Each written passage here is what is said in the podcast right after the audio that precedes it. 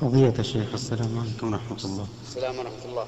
ما صحة الحديث الذي يقول اقرأوا يا سورة ياسين على موتاكم؟ وبعض الناس يقرؤون عن القبر اقرأوا على موتاكم ياسين. الحديث هذا ضعيف فيه شيء من الضعف. ومحل القراءة إذا صح الحديث محلها عند الموت.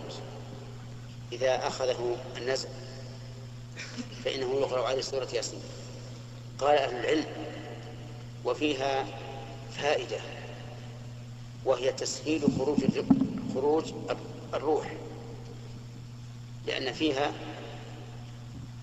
قوله لأن فيها قوله تعالى قيل ادخل الجنة. قال يا ليت قومي يعلمون بما غفر لي ربي وجعلني من المكرمين.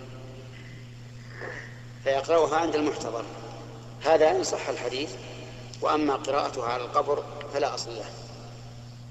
نعم.